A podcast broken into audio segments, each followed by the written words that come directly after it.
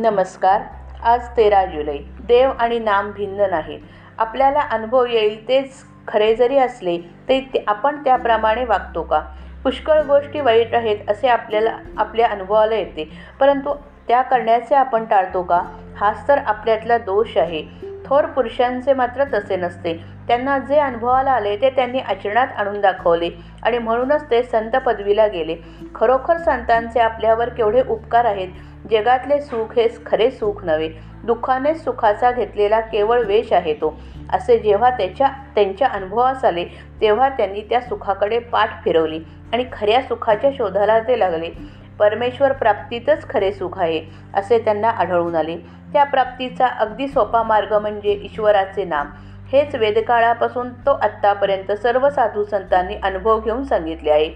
सद्गुरूकडून मिळालेले ईश्वराचे नाम प्रेमाने भक्तीने आणि एकाग्रतेने घेतले तर परमेश्वर आपल्याजवळ येऊन उभा राहतो. असा सर्व संतांनी आपला अनुभव कंठर्वाने सांगितला आहे.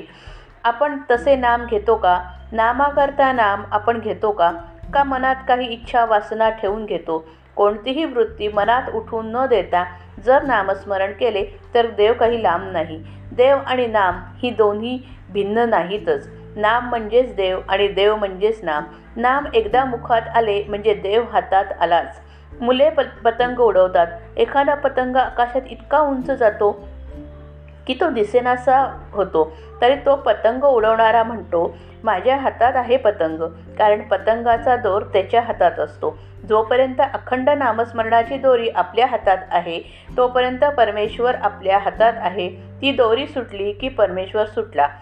आपल्या नामस्मरणाला एका गोष्टीची अत्यंत जरूर आहे.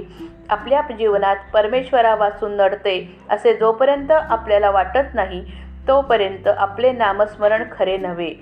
परमेश्वरच आपल्या जीवनाचा आधार आधार त्याच्याशिवाय आपण जगूच शकत नाही. अशी वृत्ती बांधल्यावर होणारेच नामस्मरण तेच खरे नामस्मरण.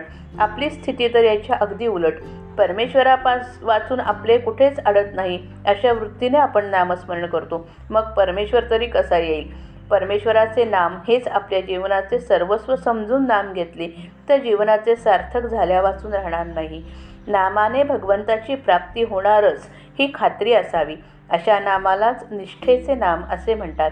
भक्त भगवंत व नाम ही तिन्ही रूप एकरूपच आहेत. जेथे नाम आहे तेथे भक्त आहे व तेथेच भगवंत आहे. श्रीराम जय राम जय जय राम.